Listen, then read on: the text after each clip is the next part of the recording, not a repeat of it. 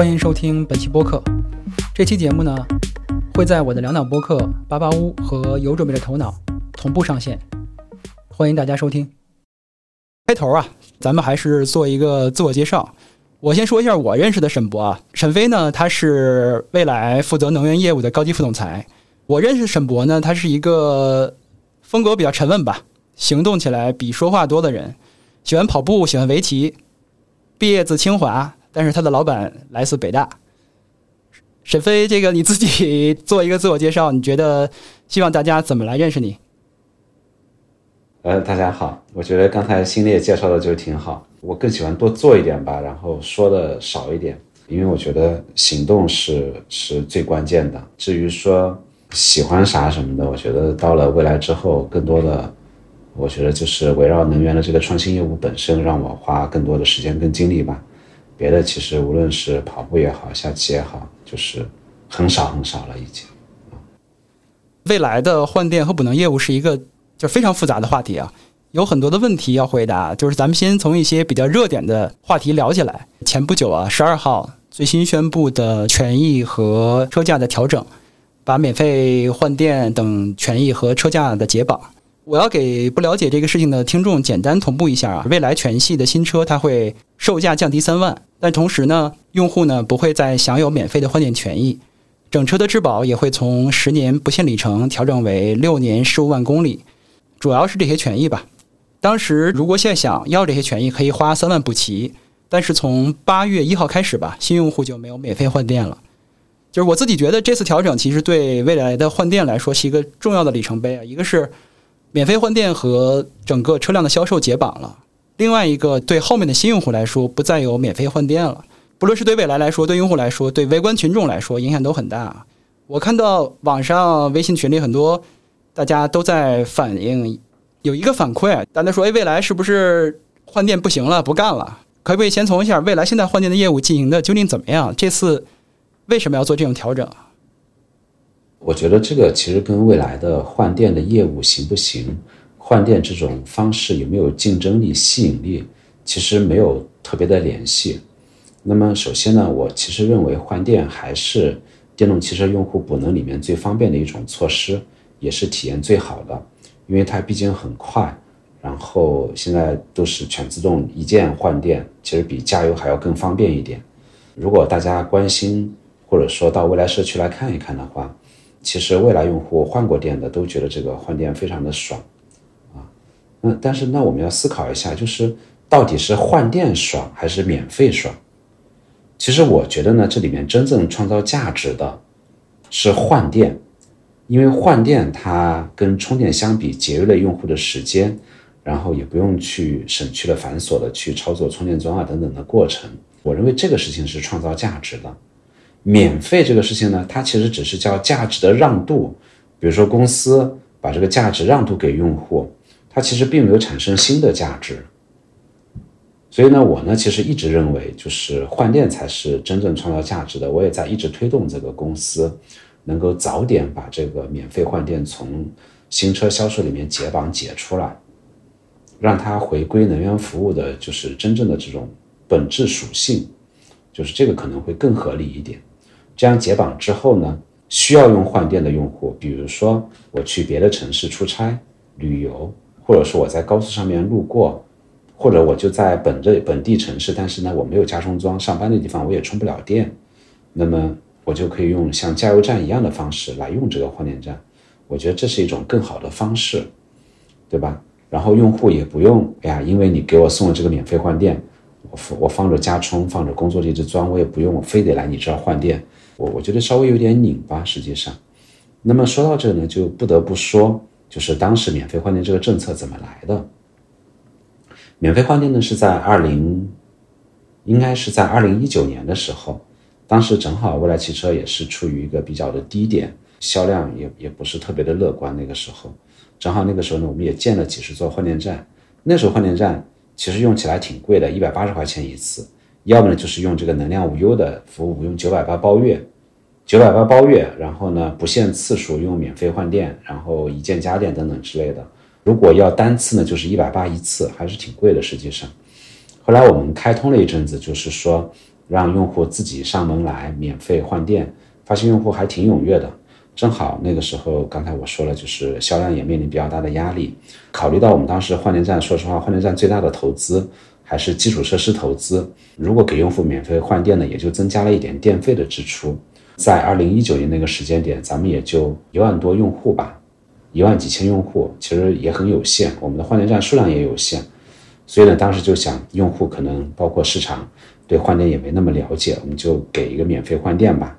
所以在那种背景之下呢，出台了这个所谓终身免费换电这个政策。我觉得这个政策在那个时刻出台是一件特别好的事情，就是它真的就拉动了整个用户跟市场对我们的认知。而事实上也是从那个政策出来之后，我我们的销量就一个月比一个高，一直在持续增长。所以我觉得那个时间点是特别好的一个时机。那么到今天呢，我们已经有三十多万用户了。那用户多了以后呢，其实差异还是蛮大的。我们还非得让每个用户都得有免费换电，就虽然我们说是免费换电，但是由于已经有这么大的规模跟体量，我们多多少少肯定会把这个免费换电的成本呀，不说百分之一百全部加进去吧，总会把一大部分成本呢会加到这个呃整个的车辆成本里面去。这个其实对于新用户购车，特别是对于那些有加充完全不需要换电的用户来说，它确实抬高了一些门槛。所以我觉得呢，咱们回归到更合理的方式，把它解绑掉，各取所需，我觉得是特别特别好的一件事情。这是一件多赢的事情。对于未来汽车来讲，降低了汽车售价，肯定会有更多的用户被吸引过来。那么对于那些有加充啊等等的用户，有更好的充电条件的用户，他也可以用更简单、体验更好的方式去补电，不是说非得用电区房的换电站啊等等之类的。那么，当这些用户出远门的时候，在高速长途上面，你就继续用换电好了。反正我们的定价也不贵，对吧？三十块钱的服务费，再加上一些电费啊等等的，其实跟超充桩充电的价格完全是一个数量级的。所以对这用户也很划算，也体验也很好。那么对于 New Power 来讲呢，其实我们就可以在加充呀、三方公共充电桩、换电等等这些里面呢，我们就可以更灵活的去。采取一些运营措施来调配这个资源，就是效率一定是更高的，所以我觉得是这是一个多赢的策略，就特别特别好。我反正是一直特别积极推进这个政策的。有一个小点啊，就包括我自己作为用户啊，我听完这次权益调整，确实因为没有公布下一步的换电的收费的当时的计划和标准，就是没有谈后面的事情，只是简单宣布了说可能要取消。或者说解绑吧，免费换电跟车辆销售的这种关系，所以才会有一些呃外界的声音也好，包括一些用户以为换电本身这个业务会慢慢的退坡，会取消，他不知道后面会发生什么，包括后续如何来收费，其实也会影响到一些用户。他要不要去买这个三万块钱的权益包，延续这个免费换电权益，这是他们自己去做购买决策的一个很重要的基础。但是我不知道为什么没有后续的一个一个说明，所以大家很多人会担心说换电是不是做不下去了，才会有这样的声音。没有呀，我们后面实际上已经快速把换电站的这种收费啊各方面的规则都都都调整好了，大部分的换电站都是三十块钱的服务费。再加上这个平进平出的电费，那么这个跟很多充电站的这种收费逻辑其实是一样的。那么唯一的区别呢，就是充电站的服务费呢，它都是根据度电来说的，每度电收多少钱的服务费。那么从换电来说呢，我还是希望用户每来一次换电的，因为毕竟我不管你是从换电站换走十度电、二十度电，还是五十度电、七十度电，其实我换一次电的成本，就是我只是电费之外的成本，其实是差不多的。所以用一个固定的费用呢来说呢，也能够帮助用户，帮助那些就是真的需要换电的用户呢来我们这儿换电。如果你就插十度电、二十度电的，其实在旁边充电桩上充个五分钟，不也挺快的吗？不必说非得占据这个换电站这个这个资源来补能。所以呢，我觉得这种定价方式其实我们已经沟通出去了。而且呢，实际上来说，为什么没做大规模的统一的沟通呢？其实在这个政策发布之前的三个月吧。我们已经在全国四个区域公司本身已经在试点了，用这种固定服务费再加度电的这个电费的换电站收费方式。因为实际上来讲，其实是一直有那个换电付费的用户的，只不过总量不过多而已。因为原来最近几年我们陆续退坡嘛，有很多用户是四次或者六次免费的，那么它超出这个范围，就得付费换电。那么还有一些个别的二手车用户其实也要来换电的，所以其实我们一直是有收费订单出收费订单在的。我们在另外几个城市做新模式测试的时候呢，其实大家对这种固定服务费的方式其实还都挺认同的，因为它每次来换的越多，它到每度电的服务费其实越低的。对，换电的这个后面它更多的是我觉得从两个层面来看，一个呢从宏观的层面、战略层面来看呢，就是我前面就讲了，换电站有非常非常多自己的优势，它也会创造很多额外的价值，我们会非常坚定的把它做下去。包括我们今年的千站计划也不会因为这个换电收费会受到什么影响，我们还会坚决的去部署，这是一个一个宏观跟原则性的这个结论。那么从微观的角度来讲呢，其实单个站我们都会有一些单个站的运营措施，就是通过日常的运营，咱们想办法提升每个站的这种效率。如果我换站的效率提升了，你能够服务的用户更多，不是用户的体验也更好吧？对。咱们关于一些时效性的热点啊，就先简单聊到这儿。因为现在到今天还有好多人其实非常坚定的不看好换电。咱们来聊一聊一些常见的这种质疑。一个最主流的反对换电的意见就是说，特斯拉对吧？当初都已经放弃换电了，换电这个模式肯定不行。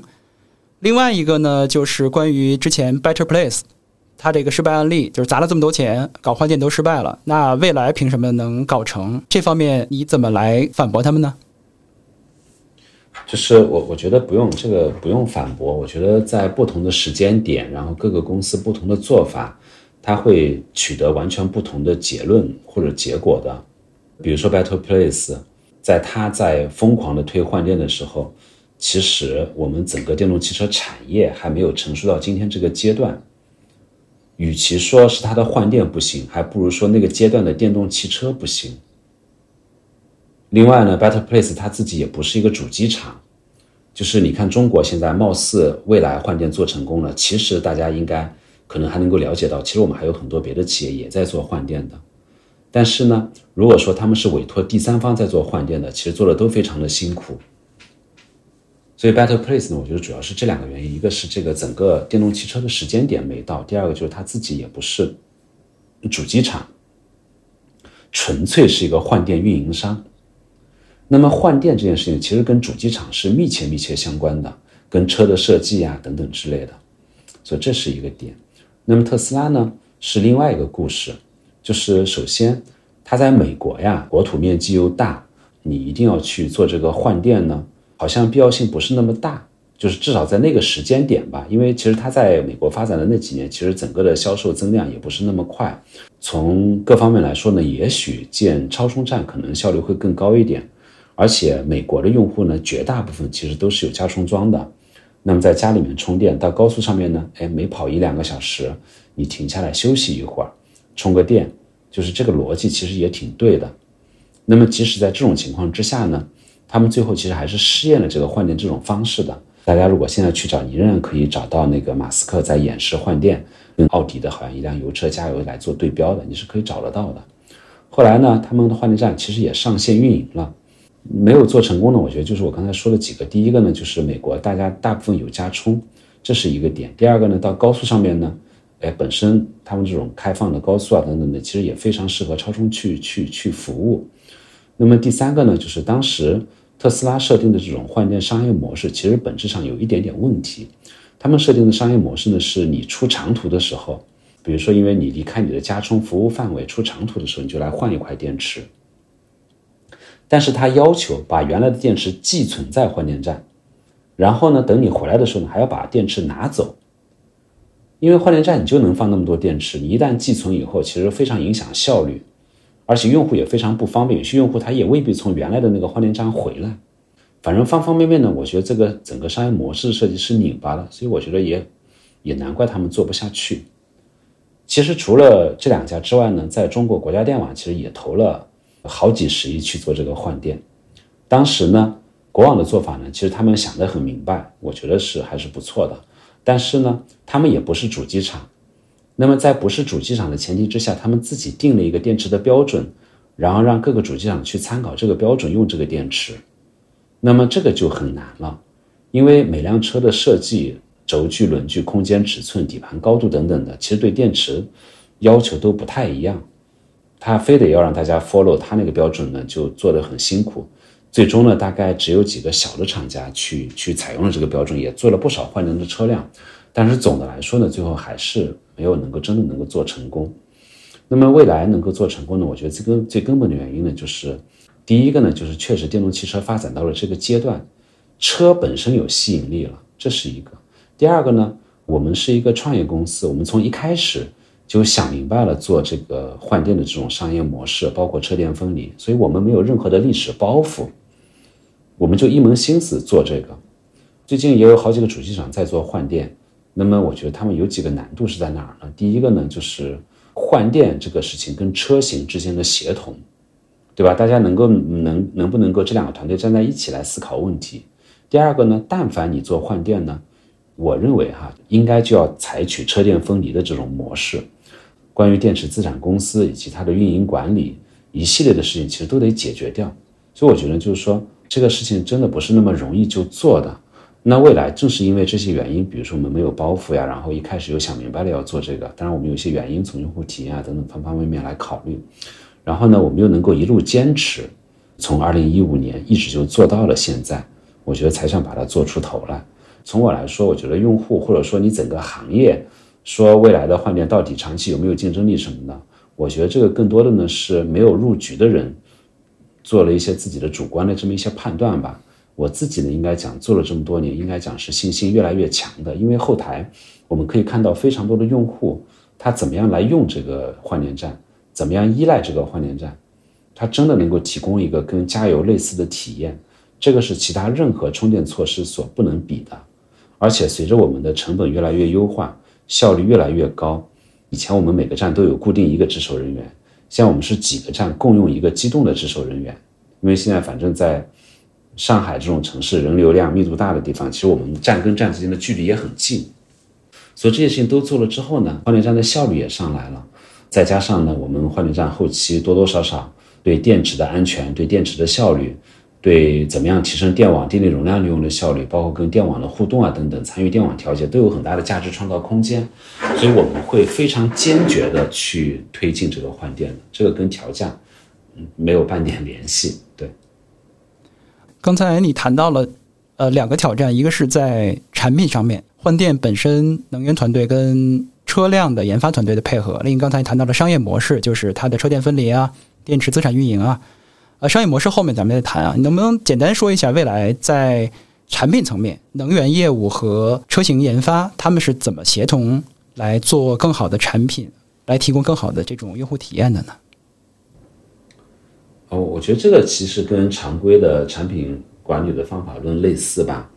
大家一起去分析用户的需求，然后呢，再看看咱们上一代做的这个产品，无论是车还是站，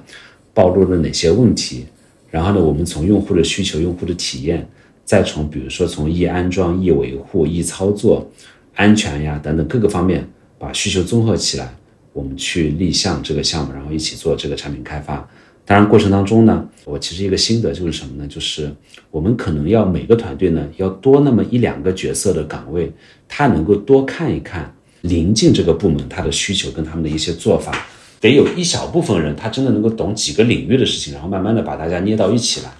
否则，如果一个团队只考虑换电简单方便，一个考团队只考虑车的这个这个设计，然后这里面其实会有比较大的 gap。我们我们得有一些人真的把整个系统把它了解透了，把它串到一起。我觉得这个是比较重要的一个点，跟单纯的某一个单个产品的开发来相比的话，因为整个换电体系非常复杂，有车、有电池、有换电站，还有整个运营管理的数字化系统等等之类的，就这个时候真的是需要一个非常好的一个跨部门的团队来做这个事情。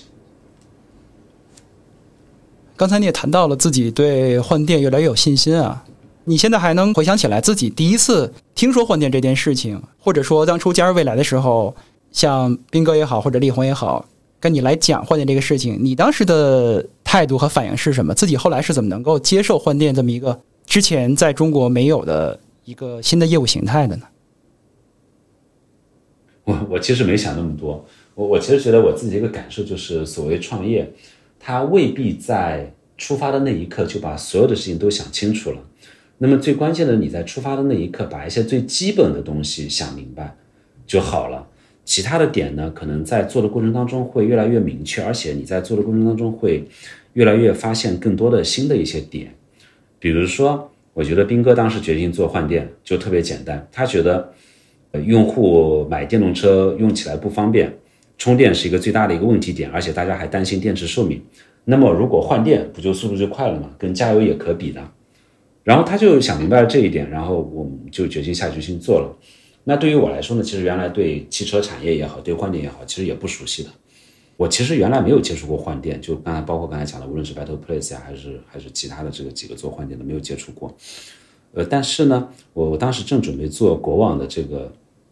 也不叫国网吧，就是国网南网，当时做配网的改造。那么配网的改造里面呢，有很大的一块呢，就是我们要去研究。看看储能在这些配网系统里面怎么来应用，但是做储能呢，在二零一五年前后那个时间点呢，跟现在还不太一样。当时的电池成本其实非常非常高的。后来李斌跟我讲要做换电，我在想，这不把电池搬来搬去，而且都要从电网里面来充电啊等等之类的，一定会有很多的机会能够去把这个动力电池跟电网的储能业务把它结合起来。我觉得应该会有很好的一个想象空间。去做这个事情，所以我就我就就因为这一点，我就加入进来做这个了，就想的特别简单。但事实上加入进来之后，其实花了好多时间研究机械方面的东西，对吧？怎么样把这个电池拆上来，呃，拆下来装上去，在换电站里面挪来挪去等等之类的。呃，当然我们也在过程中还是把原来我的一些想法，就是跟电网互动的一些想法，慢慢的都集成进来。最近我们也确实做了很多这方面的尝试。所以我想说，一开始其实没有想那么多。对然后咱们再聊另外一个关于对换电的质疑吧。有一个很流行的说法，在微博上，好像我见你在微博上可能也回复过。现在电动汽车进入了智能时代，有的用户就会拿手机进入智能时代来做类比，说智能手机它放弃了可拆的电池，变成了一个固化在手机里边的机身里面的电池。那么汽车应该也是类似的，进入智能时代以后，换电是走不通的，还是应该像智能手机那样？电池固定在车里，怎么看这种质疑？我要说激烈一点的，我其实觉得这种质疑毫无根据，然后也挺也挺也挺挺不合理的，就没有什么可谈的。就为什么呢？如果大家仔细去想一下的话，其实挺有意思的，就是手机电池的容量，还有它的充电功率，跟汽车动力电池的容量跟充电功率差不多，正好要差了一千倍。差一千倍的两个东西，差了三个数量级。大家很多人都知道“量变引起质变”这么一个一个话，差距这么大的两个东西，非要把它们放在一起比，本身这个逻辑就是有问题的。其实我在这个上面呢，还有一个比喻，就还可以类比一下，咱们汽车目前的充电功率跟电池的容量，那么如果真的跟大电网它所需要的电力电子这种变换装置来相比，其实也是差了一千倍以上，对吧？你像汽车，咱们讲八百伏、一千伏，咱们整个电网里面的这种特高压交直流输电，那都是一千千伏，不正好是差一千倍吗？容量也是类似的。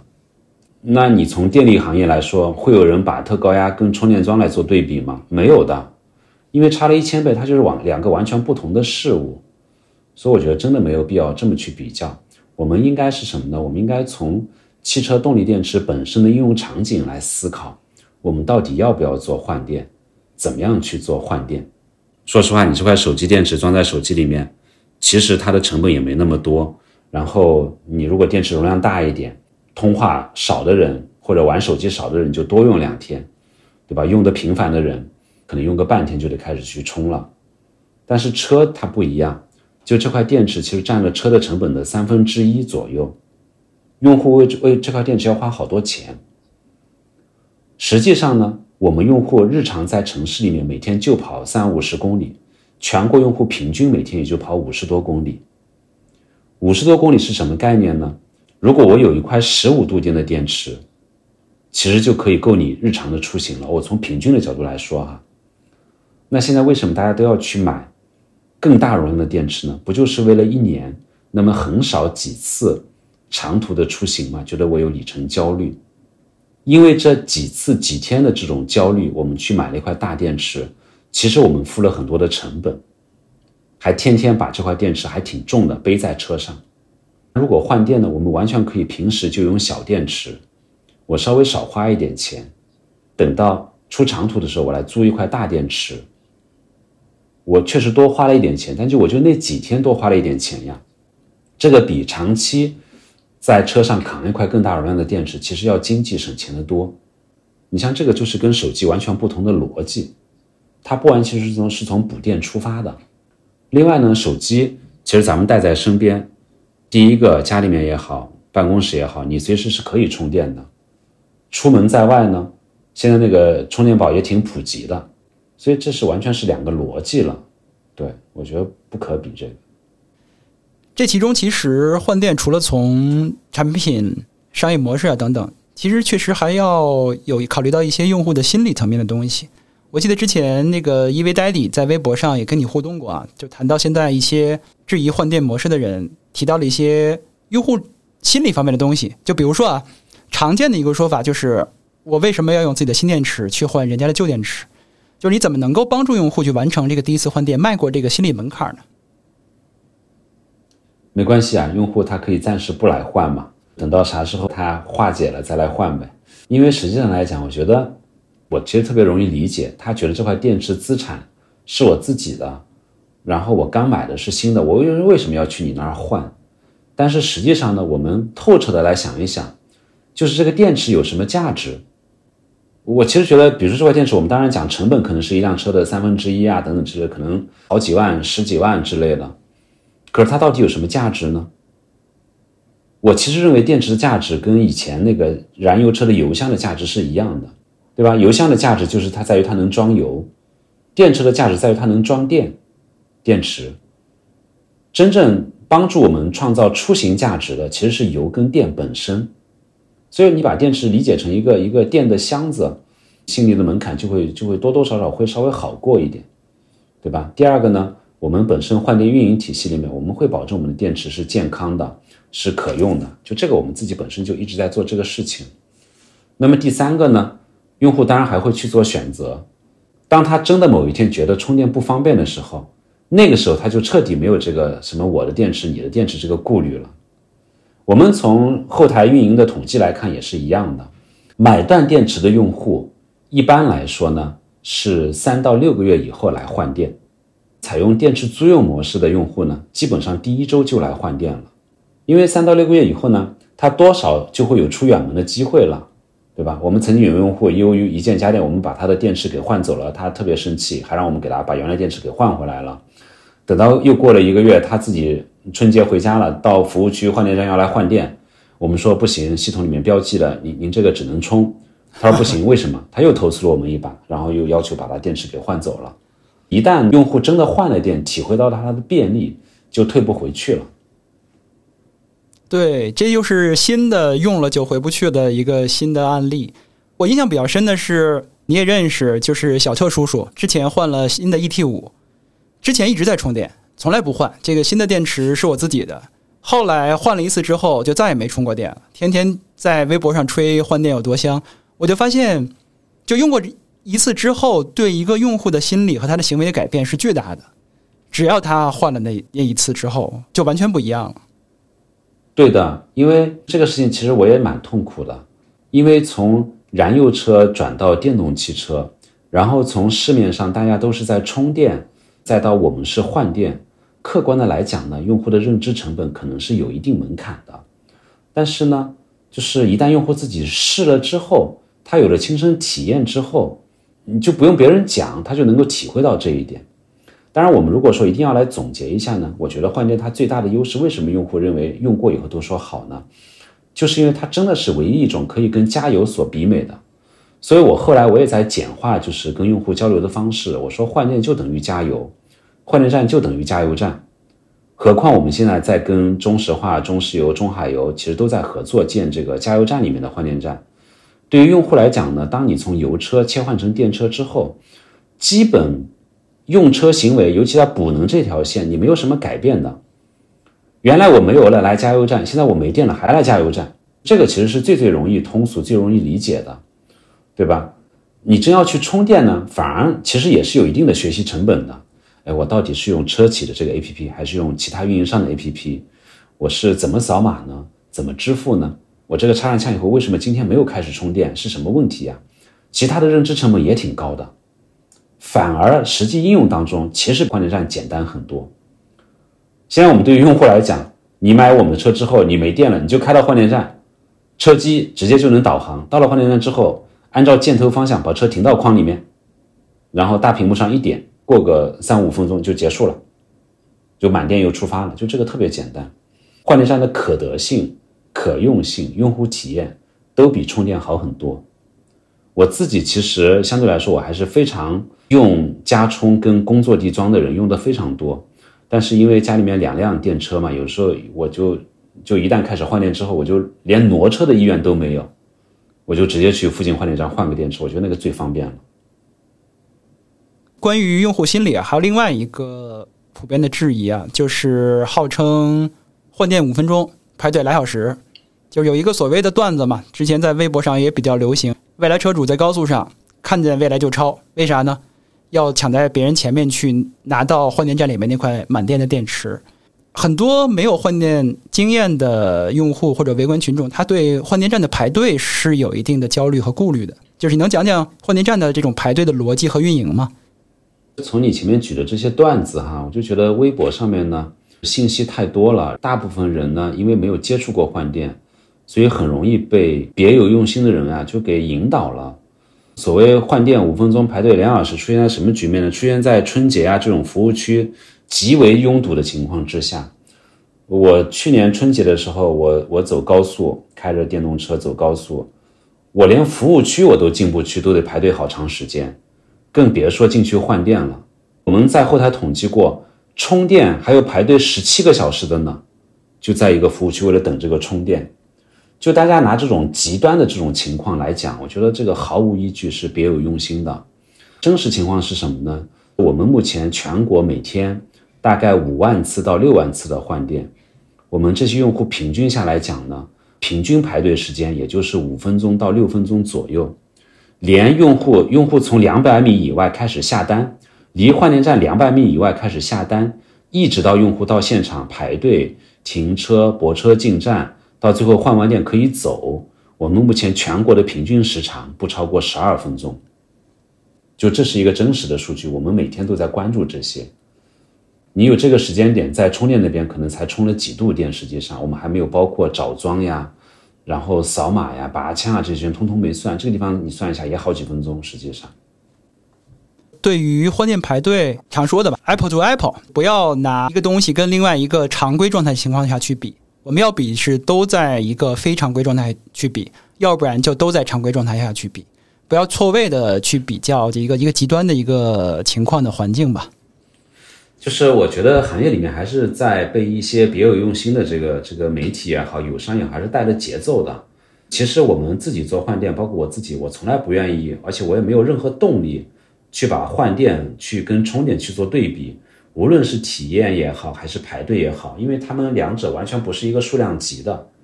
但是行业里面呢，他非得比，因为行业里面大家都在做充电，我觉得莫名其妙的，大家非得把那个换电啊就比下去，觉得我充电就特别牛，特别好。其实这不可能的，因为从根源上来讲，换电跟充电不是在一个维度竞争的。我们从日常的运运营管理来说，我们换电都是跟加油在对标的。我们会思考一个用户进加油站，他要花多少时间，然后呢，平均每个用户找到加油站要花多少时间，他的排队开票要花多少时间。我们目前讲家电比加油更方便，不仅仅是换电，我连充电在那一起，我们是希望用户一个月。在充电、换电这些事情上面花的时间，比燃油车加油花的总时长还是要更少的。所以，其实我们自己团队从二零一八年开始服务的时候开始，我们就是以家电比加油更方便为目标来做的，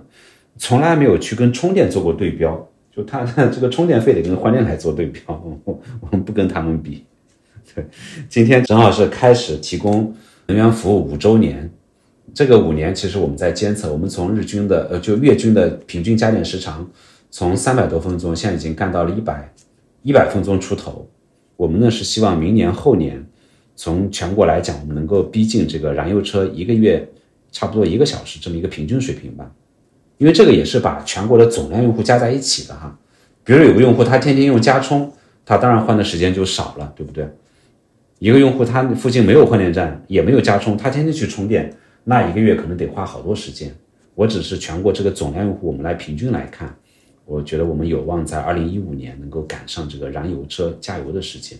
那么从今天这个时间点上来说呢，我们在像上海呀、北京啊这些城市，我们已经有百分之九十的用户。或者说，所有用户百分之九十的场景已经比加油更方便了。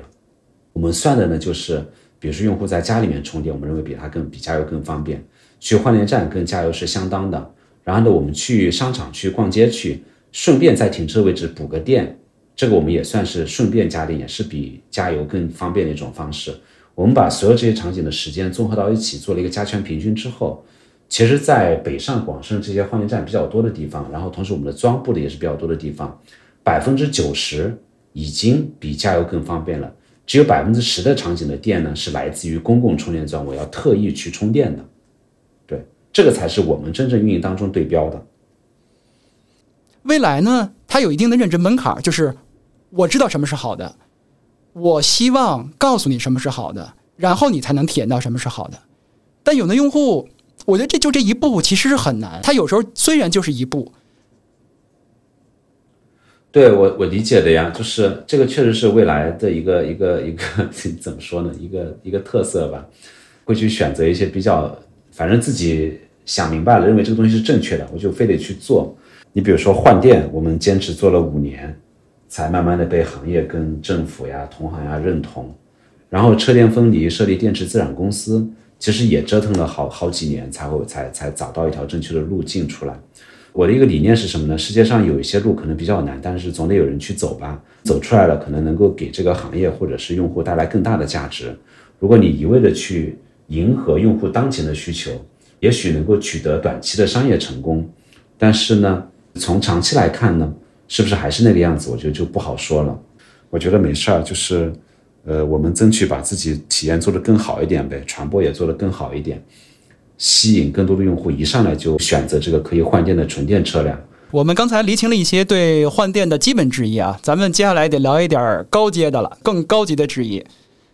第一个，咱们就聊聊八百伏高压快充，因为现在基本上很多质疑都是用这个新的充电技术和场站吧来对比换电。说现在新的八百伏高压的车都上了，这个快充站也上了，换电的优势就没有了。就是你能不能从补能速度，包括场站的修建条件，包括补能网络的覆盖的这种可复制性，像什么电力容量啊等等，包括场站的成本，来谈一谈，就八百伏高压这种快充和换电相比，是不是换电的优势就不存在了？我觉得这个对比呢，其实也是不太合理的，它也不是同一个维度的这个对标，因为八百伏其实只是什么呢？八百伏它只是抬高了电压，然后呢，同样的这种充电功率之下呢，它的电流可以变小一点，或者说在同样的充电电流之下呢，我的充电功率能够增加一点，也就这些变化而已。那么这个八百伏的技术，未来我们自己也都在做。如果发展好了，对未来的充电其实也有帮助，因为我我在里面的单块电池充电也更快了。事实上，我们现在在投的这个二代站、三代站，我们其实都是兼容八百伏的。而对于八百伏快充来说呢，我觉得这里面有一个，其实它也是一个普通用户能不能够在一上来就认知到的问题。用户呢，他在买车的时候，他只看到厂家的宣传，我有八百伏，我充电十分钟能够充多少电等等的。但是实际情况真的是这样吗？其实不是的。用户真实的去做每一次充电的时候呢，有几个点。第一个点呢，我这块电池能够接受多大的这个充电功率？第二个点呢，是我的充电桩的功率是多大？第三个点呢，是电网此时此刻能够给我多大的功率？用户真正能够得到的是这三个功率之间的最小值。而对于电池来说呢，虽然说我们讲电池可能有四 C 的，对吧？还有厂家说号称五 C 的，但是呢，它也不是说全程都能够这么快速去充电的。当你充到百分之八九十的时候呢，绝大部分电池都会进入一种叫涓流充电的状态，它会慢慢充的。如果说非得抬杠的说法，就是那我每次都从百分之二十充到百分之八十好了，没问题呀，这个可以这么来做。但是我们在后台看到的这个每天也是几万单的用户充电行为来说，我们发现绝大部分用户来充电，他到最后呢，他总觉得我既然来了，我还是把它充充满吧，也不差这最后几分钟了。那这个时间就客观上延长你的充电时间，那后面排队的人他就会很抓狂，对吧？他觉得你可能充十分钟就走了，结果你充了二十分钟，这是一个。第二个呢，就是充电桩来说，比如说你像我们未来汽车，咱们的换电站边上也有，现在也都布了五百千瓦的充电桩，但是其实坦诚的讲，没有多少用户他有机会去用到五百千瓦的，哪怕他的车能够承受五百千瓦。因为我还要把那个五百千瓦的功率在装跟换电站之间来做优化配置的，只有当换电站的电池全部充满或者说不需要充电的时候，我才能够把更多的功率释放给这个充电桩。其实，在每一个这个充电站都是一样的。你比如说特斯拉目前的超充站，我上一次在在欧洲看了它很多超充站，基本上都是两百五十千瓦的功率带四根桩。两百五十千瓦的电网进线功率带四根两百五十千瓦的桩，也就意味着当时这四根桩上只有一辆车充电是两百五十千瓦，有两辆车充电，那么每根每每辆车其实是一百二十多千瓦。如果四辆车一起来了，那每辆车其实只有六十多千瓦。就装的功率虽然够，你还得看就是电网到时候能够给你多少功率，或者你的桩本身能够得到多少功率。另外一个呢？你比如说，咱们建充电场站，你多多少少得建个三根、四根桩吧？你说四根五百千瓦的桩，就让电网给你两千千瓦的电力容量，这个不可能的，撑死了也就给你一千多千瓦的功率。我反正认为，哪怕是再好的超快充，也取代不了这个换电。另外呢，其实换电就是充电的时候，你充电功率越大，充电的次数这个越多，其实对电池的寿命啊、安全也都是有影响的。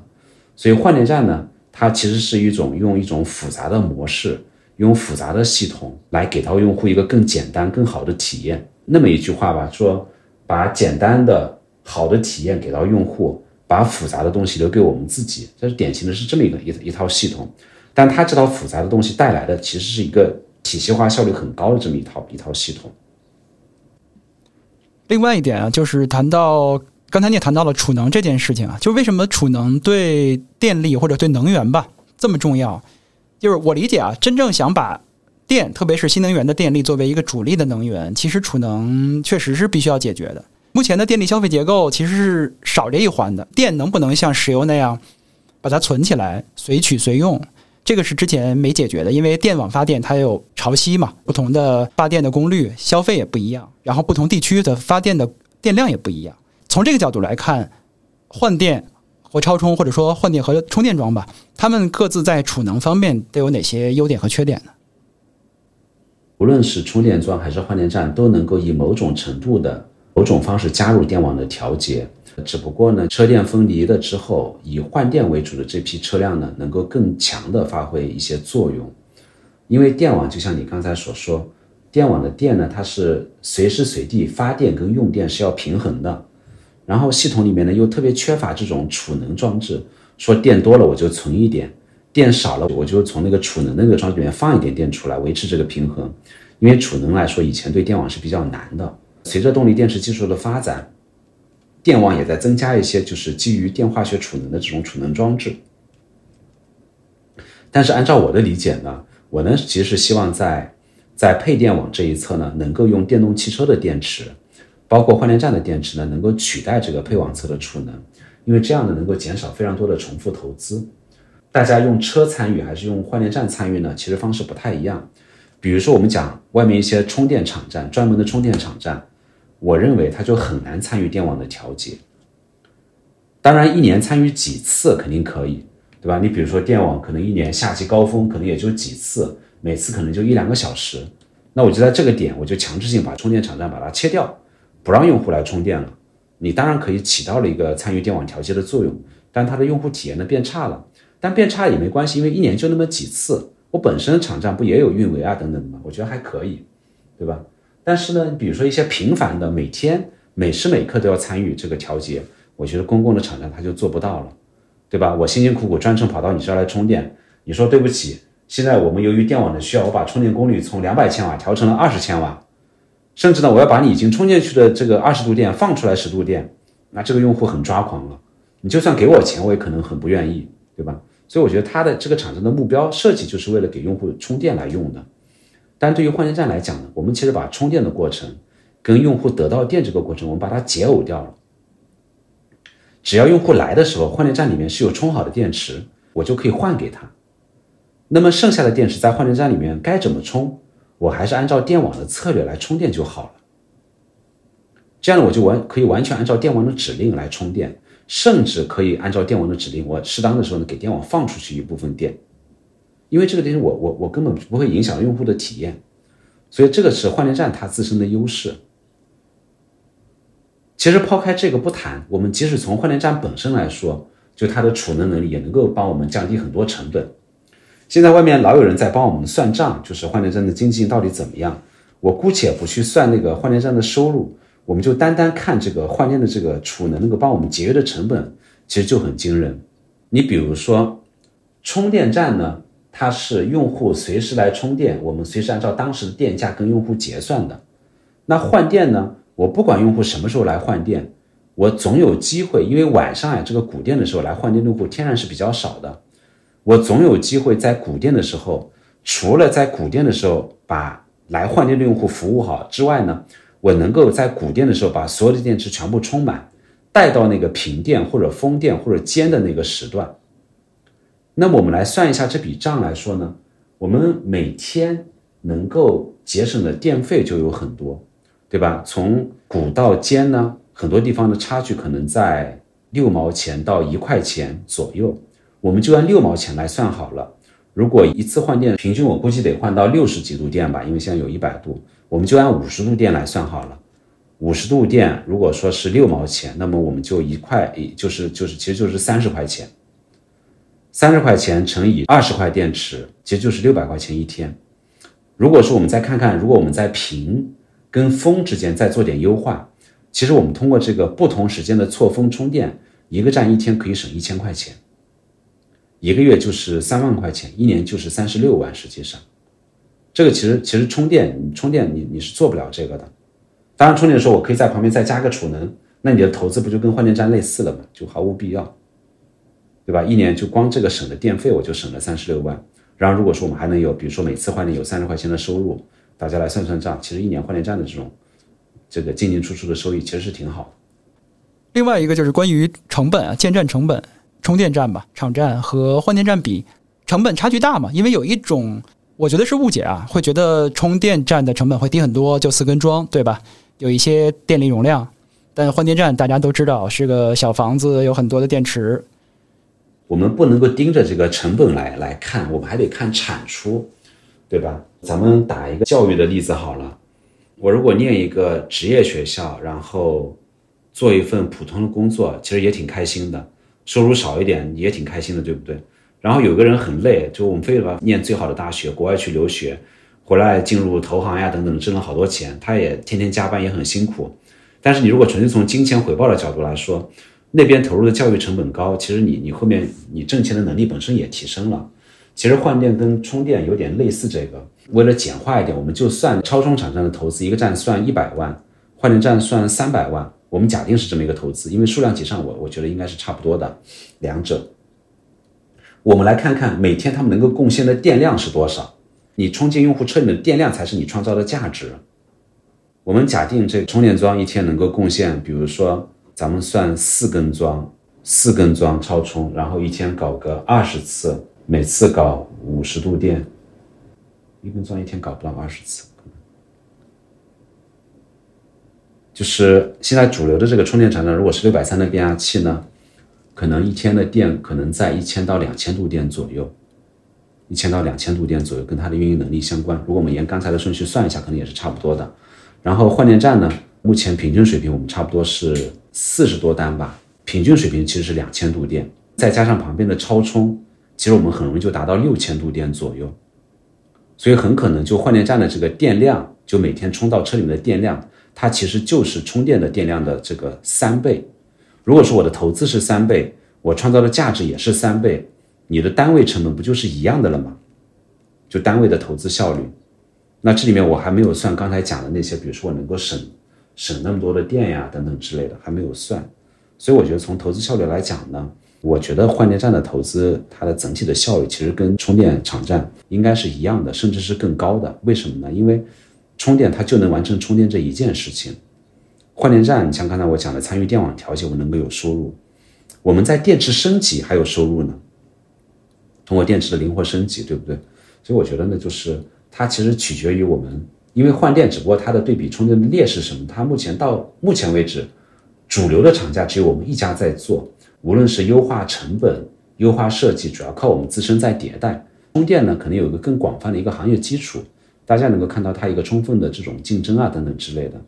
但是还好吧，我们自己也在努力的。你看，从一代站、二代站、三代站，其实我们换电站的效率都是在急剧提升的。说一个很好玩的事情吧，其实我们从一代站到三代站，哈，呃，我们看换电站本体的成本几乎没有变化。但是呢，它的容纳的电池数已经从五块电池到了二十一块电池了。就其实单块电池或者说单次换电的服务能力的成本是急剧下降的。所以我们在不断的优化产品的设计。反正这么说吧，反正我们自己对这个换电站的成本控制，还有它创造更高的价值跟取得更高的效率，有绝对的信心。明白。刚才这个。贡献的电量的这个角度，其实对我理解挺有帮助的。因为之前有一种意见就是，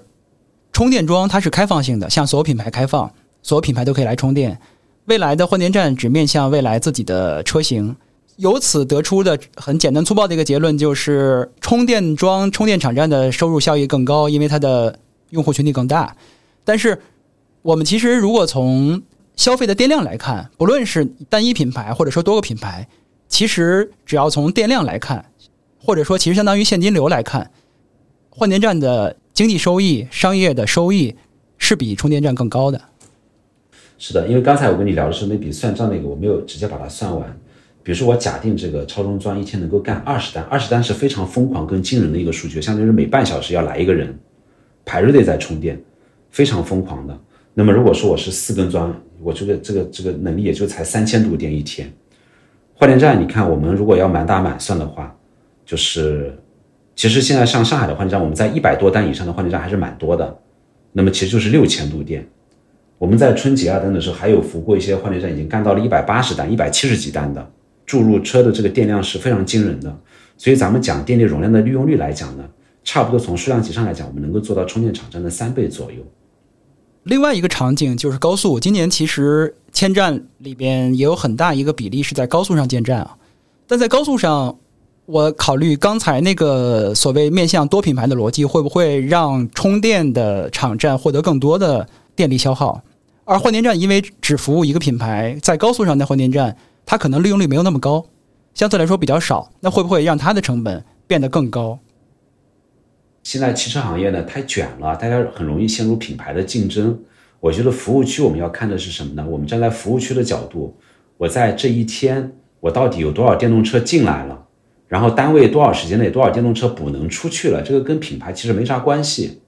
那么如果说换电站在里面能够占据更少的停车位，呃，以更高的换电效率来帮助服务用户的话，其实对于服务区减少这个因为充电引起的场地消耗。提升服务区就是在电补能这个角度，服务用户的能力是有极大帮助的。我自己考察了很多个服务区，其实尤其像江浙沪还有珠三角，就是很多的停车位其实是蛮紧张的。那么如果我们说能够充分的利用换电站，只要那个换电站一天能够干到多少多少单以上，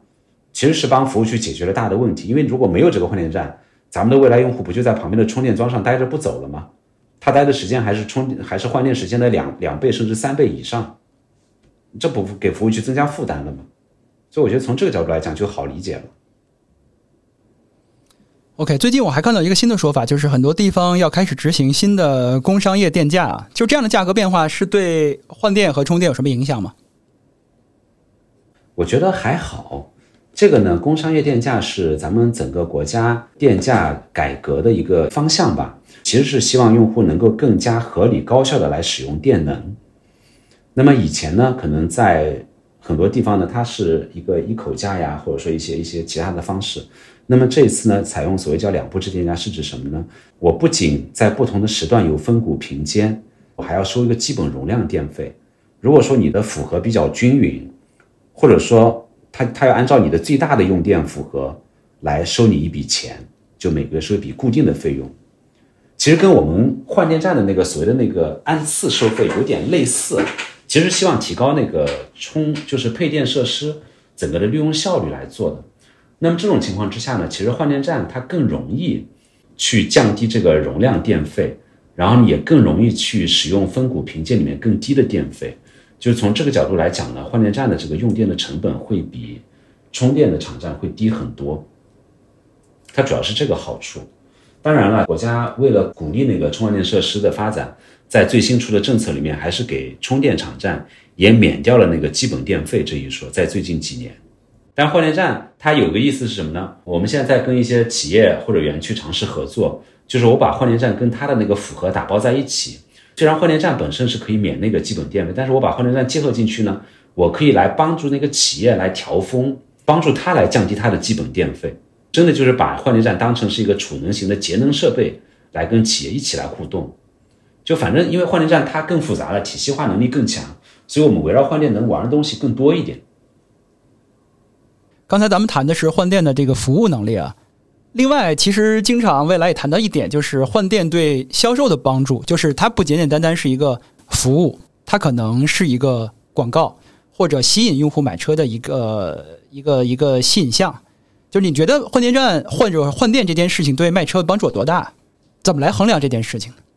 我其实很难直接去衡量这个，我只能说说我的理解。比如说，换电可能是目前未来汽车一个还是一个比较核心的竞争力。那么光这一点就是肯定是对销售是有帮助的。那么如果我们在一些试乘试驾过程当中，在跟用户交流过程当中，能够让用户更多的了解这个换电以及今后给他带来的便利性，可能会有更加更多或者更直接一点的帮助吧。换电呢，也是我们老用户跟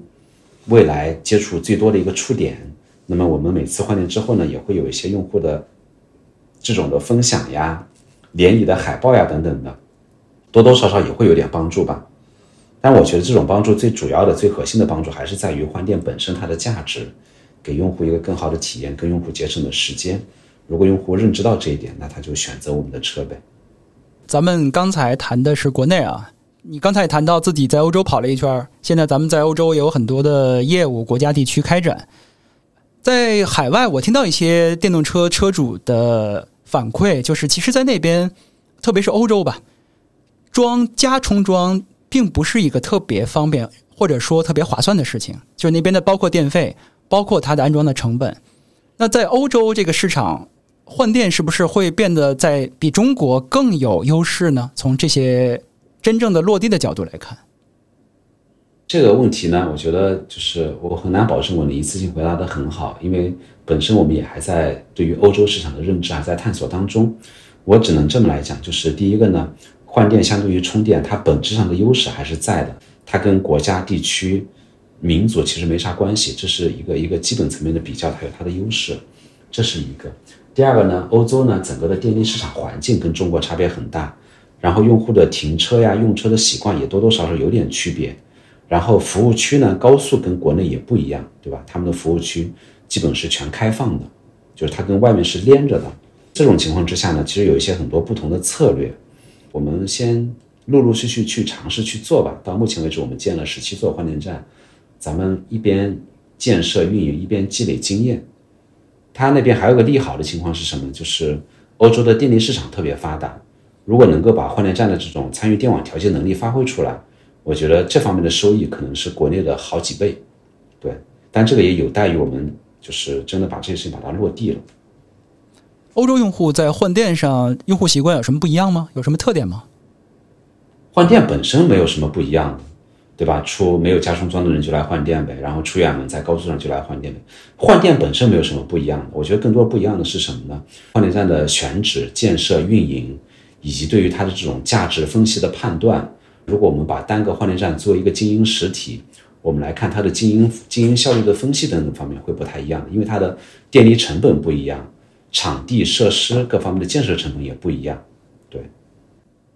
前不久你在微博写了一篇换电的十二大优势啊，一长文，写的过程也挺有意思的。我是看到你现在微博上一条一条发，连续发了好几天，很多条，然后汇总写了这篇长文，就是你能讲一讲为什么要写这么一个长文来科普换电吗？而且以及这样的。为什么用这样的写作方式吧？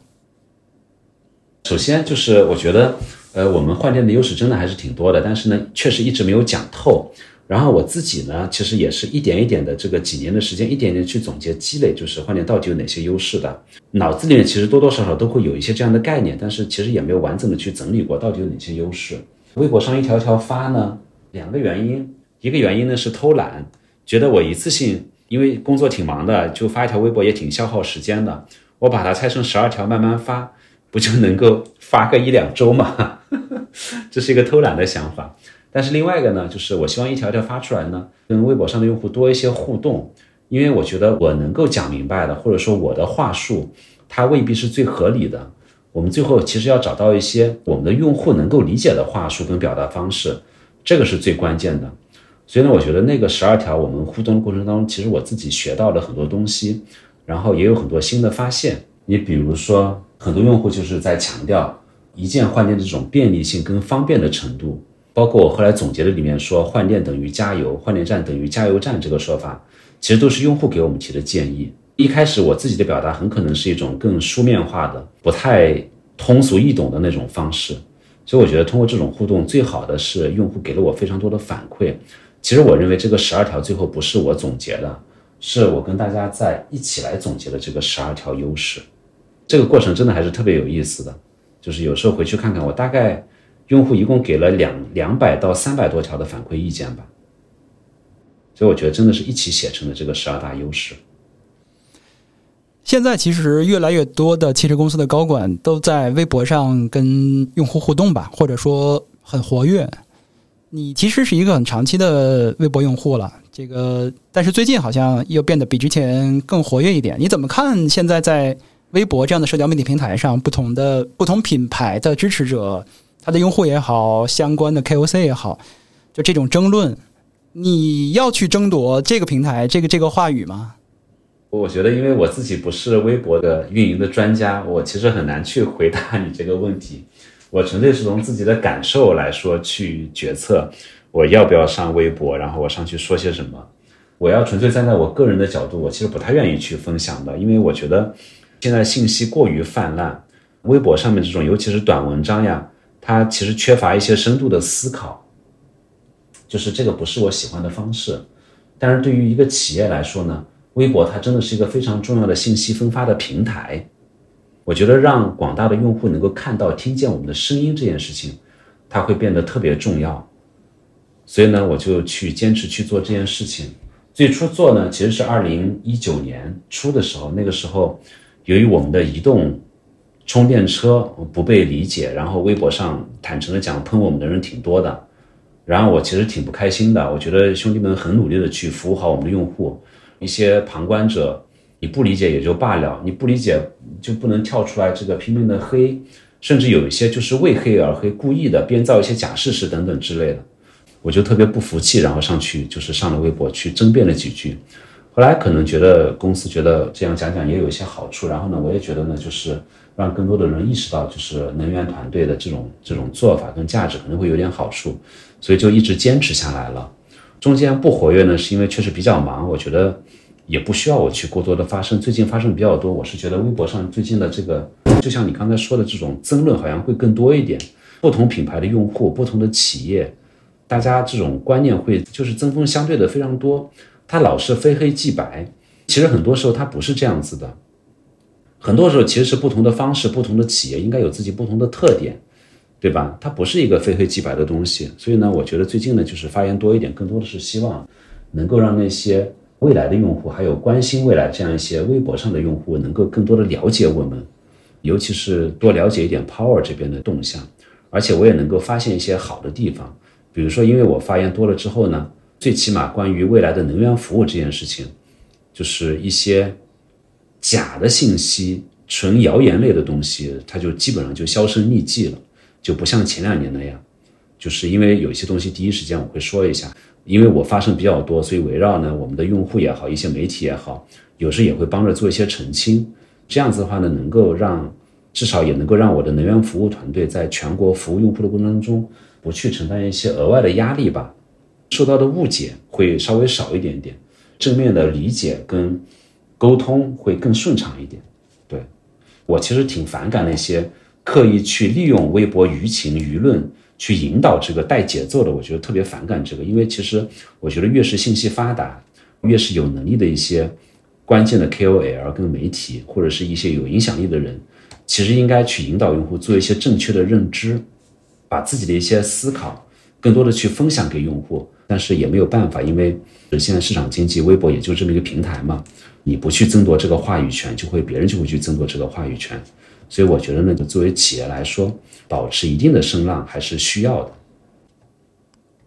没错，我觉得未来整体在微博上的声量确实相对来说小一点，可能就你还活跃一些吧。所以我看到那天你也转发了，斌哥发了一条微博，也在鼓励他更多的上 微博跟大家互动。不敢不敢。因为因为斌哥其实是一个我特别了解，就是他其实是一个时间观念特别强的人，然后呢，他也不愿意。去做一些无效的这种争辩呀、争论呀。我觉得斌哥是一个特别务实的长期主义者，他觉得我们踏踏实实把很多事情做好呢，这种价值终究会得到认可的。我其实特别理解，我其实自己本身也是这么一个想法，这么一个人。只不过呢，因为在能源这条线上面，确实我们在换电也好，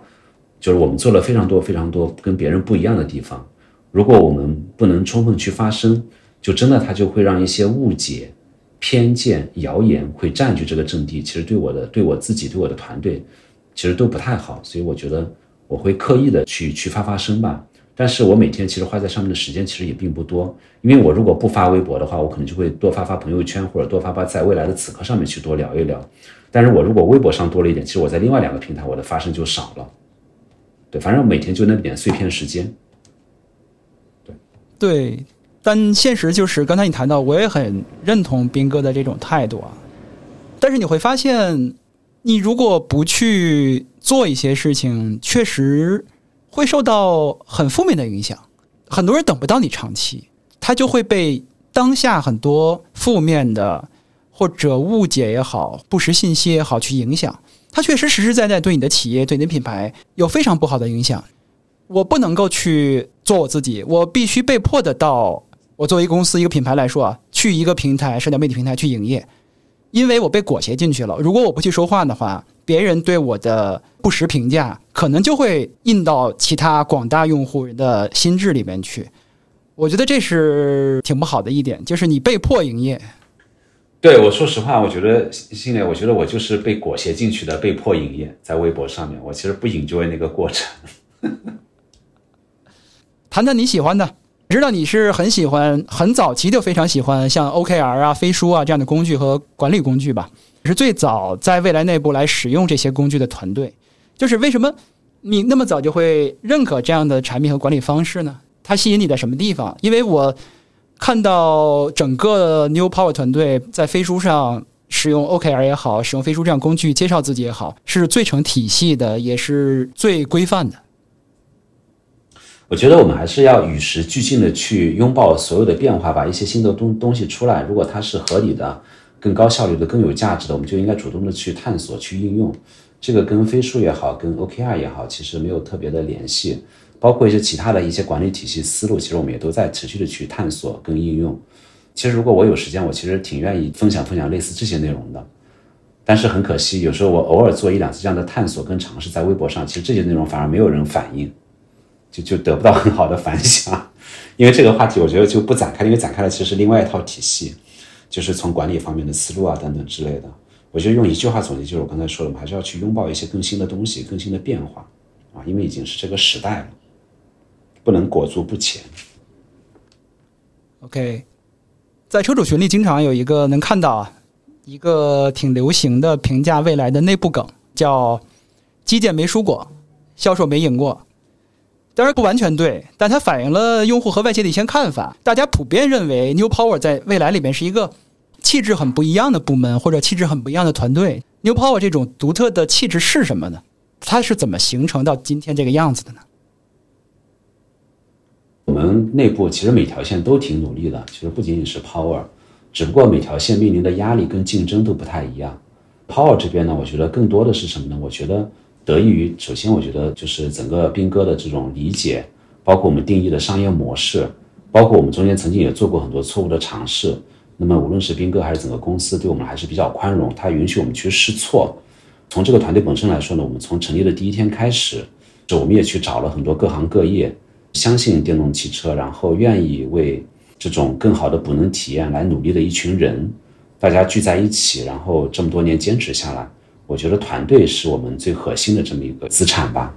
特别是最近几年，其实我们往兄弟部门也输出了不少的人才。我觉得最归一个公司归根到底，最终还是一个团队的竞争力，这个是关键。我举一个很小的点吧，这个纯粹是我个人的做法，哪怕让我去管一个别的团队，我肯定也会坚持这么来做。我始终会认为人是最关键的因素，所以直到今天为止，就只要我能够挤出时间，我一定会会去面试每一个人就加入团队的。这样呢，就保证大家在价值观，然后对一些最基础问题的原则性的问题的认知是比较一致的。就这是一个点。第二个点呢，就是从人员的来来源方面呢，你看行业里面大部分的企业，他都愿意去同行去挖人。我这个团队里面，真的从从同行挖过来的人是几乎没有的，或者叫少之又少。我更愿意找的是什么呢？我觉得电动汽车在发展的早期，从全国来看，这个人才的池子其实是比较小的。我愿意去，比如说互联网行业、IT 行业，然后电力能源行业、消费品行业，去干各行各业去找那些优秀的人才，他们对电动汽车这么一个新生事物。充满了热情，也愿意为之奋斗努力的找了这么一群人来，这样的话呢，因为大家来自于完全不同的行业，我们在一起呢，整个的从商业模式到管理到产品，就它特别容易产生一些创新的机制跟东西出来。我觉得这些可能是你刚才说的所谓这种独特气质里面的两个点吧。当然还可能跟日积月累的，就像刚才说，我们是不是拥抱一些新的东西，用一些新的工具。然后我们的这种日常的管理、运营、考核、目标等等很多很多方面相关，它是一个非常体系化的东西。实际上，简单来说，对我来说的观感，New Power 更像一个创业公司。反正呢，我呢是希望加入的同事都能够有这种创业精神。我们有一些同事曾经创过业的，不管是成功还是失败的，其实我都特别欢迎的。实际上，我们内部也有好几个，有好多位这样的同事有创业、创过业的。然后，即使没有自己亲自创过业的这种创业精神，其实也是在的。就这个真的特别重要，因为因为整个你有其实还是一个创业公司。你对创业这个精神是怎么来定义的呢？因为，比如有些人没有创过业，可能也有创业精神。换句话来说，你面试的时候，那些人除了专业那些技能之外，你的要求之外，你看重的东西是什么呢？我对创业精神的理解是这个：首先，你得有那个大的目标跟愿景，你得有一些情怀、使命、愿景、目标，就你最终想做成什么样子，这是一个。那么第二个呢是什么呢？你得有学习、有解决问题的能力，因为创业其实很多问题它是不可预见的，有很多的新问题会发生。那么有没有能够快速的学习、快速的解决问题的能力，这个非常重要。当然，其他的一些都是一样的，比如说跟人合作呀。团队精神呀，等等之类的。当然，我觉得最关键的可能是前面这两点吧，要有自己的这种使命、愿景、目标，要有热情，然后呢，要有这种快速学习、解决问题的能力。你之前也谈到，就是做换电也好，New Power 补能业务也好，其实很重要一点，你最初也不知道它应该是什么样子，但是要做起来再看，这是我觉得 New Power 很像一个创业公司的特点。用行动获得反馈，然后不断的修正自己，再往前走。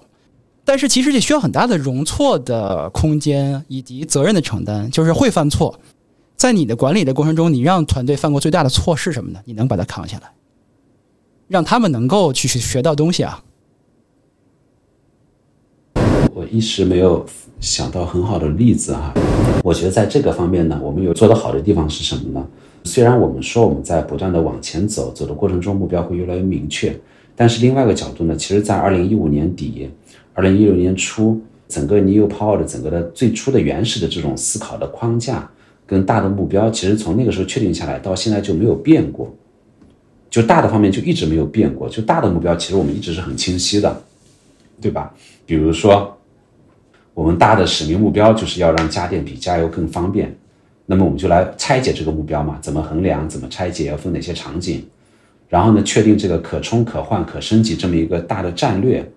然后充电也要抓，换电也要抓，就这些东西就一直没有变过。当然，局部可能会做一些调整，对吧？你比如说，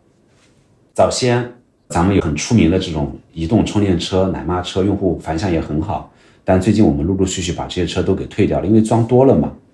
但是我认为这个决策在二零一八年那个时间点是对的。那现在我们把它退出去，因为装多了它不需要那么多了，它也是对的。而且我们可能会发展一个更好的移动充电的方案，应急啊等等之类的场景之下，这些策略是要去调整的。最初呢，其实我们在交车之前，呃，我跟斌哥其实我们没有决定要在高速上面建换电站。当时我们觉得，当时国网也好，南网也好，整个国家其实还有很宏大的这种高速的这个建桩计划。然后我们觉得，用户百分之九十五的时间其实都是在城市里面跑，那我们把城市里面的服务做做好，对吧？高速上面你跑一阵子，充个电休息一下，不挺好吗？但是后来我们真的等到交车之后，我们自己开了高速之后，发现高速才是体验的最关键的点，所以那我们就马上修正这个决策去做这个事情。一定要讲大的那个压力呢，我觉得。别的好像我觉得都还好吧，啊，就都是一些小的调整，我觉得更多一点。OK，最后一个问题啊，做换电或者说呃 New Power 这个业务以来，或者说这项事业以来，你觉得自己发生了什么样的变化呢？就是相对于第一天加入未来的那个沈飞和今天比，那个年纪变大了，白头发变多了，别的好像没有特别多的变化。如果一定要讲呢，我觉得因为以前我的职业经历可能是跟 B 端的大客户打交道比较多，跟 C 端的用户打交道比较少，觉得可能就补上了这一课吧。对 C 端的用户有更多的了解，对传播呀、体验呀，就是这样一些对 C 端用户更重要的那么一点，我觉得这些方面的认知还是深刻了好多吧。然后其他的，我觉得就是真的也没有那么多，或者是我自己感受不到。有有刚加入的时候，二零一六年的时候，还花了很多时间去学习汽车相关的知识，然后后来也一忙也就扔掉了，所以我对车现在也不是那么了解，所以没什么太多的变化。OK，听说你后面还有会，咱们这次先到这趴。好，谢谢谢谢，太完了，谢谢大家，谢谢谢谢，拜拜。欢迎大家在小宇宙、苹果 Podcast、喜马拉雅等音频平台。搜索“巴巴屋”，有准备的头脑，订阅收听我的播客。感谢生态圈友情提供了专业的录音间。本期节目就到这里，再见。